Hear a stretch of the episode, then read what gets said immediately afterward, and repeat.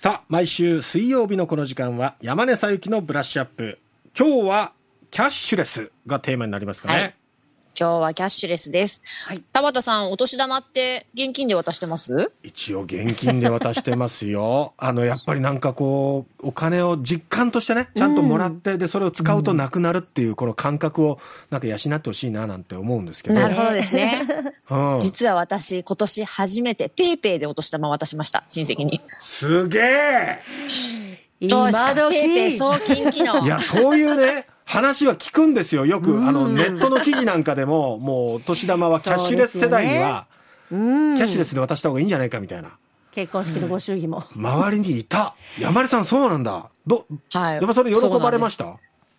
まあ、あのですね、これうんあの、 PayPay の使い方を教えようと思ってですね。ああ、なるほど。そうう、ん最初は現金でお年玉袋にお年玉入れてたんですけども、うんマイナポイントが欲しいと。マイナポイントを取るためには、じゃうんあ電子マネー使わなきゃいけないね。じゃあ PayPay 入れてみようか。じゃあどうせだったらお年玉これで私が送ってみるから試しにやってみたら。みたいな感じでですね。なるほどね。はい。でもめっちゃくちゃ便利。私実は現金ほとんど使わない派なんですよ。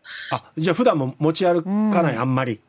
うん、もう本当にあの、車の鍵入れてるところにうんちっちゃい袋をつけてて、そこに免許とちょっとだけお金入れて、もううんあと何にも持ってないです。へクレジットカードと QR コード決済と、えー電子マネーですね。交通系 IC カードみたいなんですね。ー。うんはい。まあそんなこんなでですね、うんどんどんキャッシュレスが進んでるんだけども、ええじゃあキャッシュレス今どんな感じ？と、ええで、この先どんな風になっていくの？っていうのを、うんうんうんまあまあちょっとお正月気分の延長ということで、今日はこんな話を田畑さんたちとできたらなと思います。やっぱりなんかこう、まだ現金っていうね、世代も、日本は多いですよね。現金を一応持っとかないとそうそうそう、不安。不安みたいな。いやいや、若い子たちから、おじさんって言われちゃいますよ、そそうですのうもすでに言われち。てますけどね、もう。いやいや、まあ私も言われてますけど。うん でですね、ええあの、キャッシュレス決済っていうと、はいあの、まあ、クレジットカード、それから交通系 IC カードですね。福岡すごく普及が進んでます。あと、はい PayPay とかですね、うん LINEPay とか楽天ペイとかの QR コード決済とか、いろんな方法があります。はい。でですね、あの、まあ、いろんな統計データがあるので、まあ、現状どんな感じなのかなっていうのをちょっとご紹介しようと思うんですけれども、ええまあ、そもそもですね、日本のキャッシュレス決済の比率っていうのは、今めちゃめちゃもう右肩上がりでギャンギャン増えてます。はい。でも、全体ではですね、やっぱりクレジットカードが最大なんですよ。で、まあ、 SUGOCA とかの交通系 IC カード IC カードですね。うんこれが、電子マネー10年ぐらいで増えてきていて、はい。で、 PayPay とかの QR コード決済は2019年頃からですね、うん。まあ、そのポイント還元祭りみたいなのめちゃめちゃやったじゃないですか。す一大キャンペーンありましたね。一大キャンペーうん。ンも、なんか、私の周りではね、あの、パソコン払ったらそれがね、無料になったみたいなんですね。そういう話とかもあったぐらい、まあ、大々的なキャンペーンをやって、はい。普及促進をやってきたわけなんですよね。えで、さらにですね、マイナポイントですよ。これ2万円もらえる。うん。キャッシュレスじゃなきゃダメっていうことで、マイナポイントきっかけで、さっきの私の親戚みたいにですね、QR コード決済始めた人もいたと思います。ともう一つは、ここはい3年コロナですよ。で、やっぱり現金をお店で手渡しするのが嫌だっていう人たちがですねなるほど。うん、結構いたんですね。うんだから、まあ、飛沫感染の問題ですね。で、うん感染対策で、えーお店も対応するようになったし、まあ、従業員の方々もね、なるべく現金手渡ししたくないなっていうのはあったと思いますから、うん使う人たちもこれでやっぱり、またぐんぐんと増えてきたんですね。うんうんうん。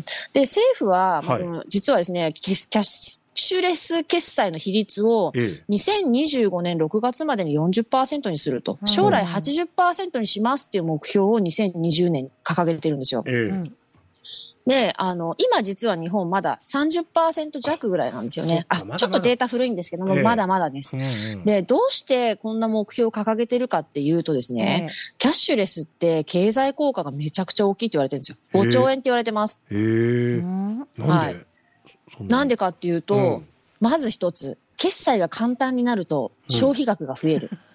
ああ、煩わしさが減るから。そう、パパって買える。ね。うんスマホ1個で乗ってたらね、なんかパッてコーヒー買っちゃうみたいな。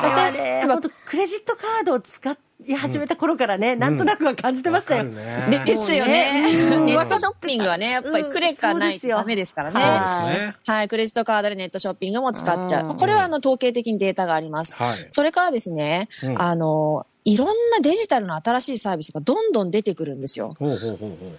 例えば、えー家計簿アプリとかね、今マネーフォワードとうんか財務とかそういう家計簿アプリありますけれども、うんうんうんああいうのもキャッシュレス決済だとどんどんリアルタイムで決済した情報がアプリに集まってくるわけですよね。うん。ああとは、その、いろんな送金のサービス、お金を送ったりとか、やり取りするための、まあ、フィンテックみたいに言われてる領域ですね。ーこういったサービスってもうめちゃめちゃ今花盛りなんですよ。スタートアップもいっぱいあります。うん。もう一つは、あの、現金のインフラっていうのがかなりお金がかかるんですよ。ATM を設置したり、ええ運用したり。まあ今銀行はこれが嫌で ATM どんどん減らしてますよね。そう、確かに減った。うん。うんやっぱりね、お金かかるんですよ。あとですね、ええ例えば小銭、今、小銭って、両替しようと思ったら、ゆうちょだと硬貨1枚から手数料かんですよね。はあこれもやっぱ小銭取り扱ったり、運搬したりするのがすごくお金かかるから。いやーそう。だ金融界にとってもうん。嫌なんですよ。やっぱり現金って面倒だし、お金がかかるものになりつつある。そして我々消費者にとってみると、なんたって決済の時間が短いし、うんお金は管理しやすいし、ええ現金持ち歩な持ち歩かなくていいし、すごくいいことがいっぱいです。あと、うん。我々消費者にとってみると、まあ、銀行のね、預金の金利がええ0.001%の時代ですよ。ね、1万円置いといて1円ですよ。うん。それがですよ、ATM で1万円引き出して手数料220円払ったらどうなります？損し ?2.2% まです。よね、かなり。もう、何倍ですか？利率らすると ?290 倍損します。うんはい。ねそっか、一方でクレジットカードとか QR コード決済使うと1%とかポイントももらえるわけですよね。うん。やっぱりこれってね、ちりつもなので、うん。あの、我々消費者はちょっとでもこのね、物価高の時期にお得にやろうと思ったら、えキャッシュレスっていうのはやってほしいなって思うんですよね。え。うん。ただ、まあ、日本はちょっとさっき目標の話しましたけども、ええあの、まだ30%ぐらい？韓国ね、93.6%ですすよ。ごいですね、それは。うん、中国は83%。これアメリカとかイギリスとかも日本より軒並みね、進んでるんですよね。うん。だからここはやっぱりいろんなこと頑張って日本は行くべきだと思うし、まだまだ増えていくんだろうなと思います。うんでですね、田畑さん。昨日、うん。高島市長が七熊線あ延あ伸したら、全駅でクレジットカードでタッチ決済できるっていうね。はい、そうです。うんこれね、クレジットカードのタッチ決済ってすっごく新しい電子、あの、キャッシュレスなんですよ。知ってますほうほうほうクレジットカードのええ鍵面に、うん。なんか電波がピヨピヨピヨって出てるみたいなマークがついているクレジットカードだと、えあの、暗証番号とかサインとかなしでピッてクレジットカードで決済できるんですよ。すごく楽ですよね。ねえ楽でう。んそれまだ日本はそんなに増えてないんですけれども、うん海外ではかなり広がっていて、うんうん。あれの目的はですね、ええそのインバウンドの人たちが海外から自分のクレジットカードを持ってええ日本に来たら、うん交通系 IC カード買わなくてもそのまんま地下鉄に乗れるってことです。ああ、ねえですよね。便利。うん。めちゃめちゃ便利。もうそういうふうにどんどん進んでいくと、両替なんてしなくていいってことですよね。うん海外に行った時両替。しなくなっってしなくなりましたよね。思います。ついこの間、あの、去年、か韓国に行った時も、両替結局しなかったんですよね、僕。もうカードがあればね、そう。十分。結局現金全然使わなかったってことですか、じゃた。そあ。ああ、やっぱりね、うん。そう、それなってやっぱり、う。うん。うん、このなんか日本で銀行口座をみんなが持ってて、うん。どこにでも ATM があって、うん。いつでも銀行引き出せてっていう状況だからこそ、日本はなかなかキャッシュレスってどうなの怖いんじゃないのみたいな話になるけれども、うん。えこれ海外から来る方々にとってみたら、ええわざわざ日本円をうん。手数料たくさん払って両替しなきゃいけないって、うん。それだけでちょっとハードル高いですよね。そうですね。ねうんそうか。やっぱそういう、こう、ちょっと古い考えというか、そ うこういう、なんかちょっと体質を変えなきゃいけないな、という気になりました、今。はい。あの、今年の春頃からですね、ええあの、こういうデジタルでの、えーキャッシュレス決済で、ええ給与も支払えるように方法が、法律が変わります。はあはい。これ、ペイロールカードっていう名前なんですけども、ええ銀行口座振込で給与ってもらう前提だったじゃないですか。はい、そうですね。はい。新しいバイト先に行ったら新しい銀行口座作るみたいな時代だったんですけど、うんうんええそうじゃなくて、カード1枚持ってればそこに、まあ、日雇いの方でも、あ。うん海外から来て働かれる方でも、うん。アルバイトでも、うん普通のあの、お給、月額のね、お給料でもうん。入ってくる。で、そのまままキャッシュレスで使えるように日本政府はするよって言ってるんですよね。便利便利。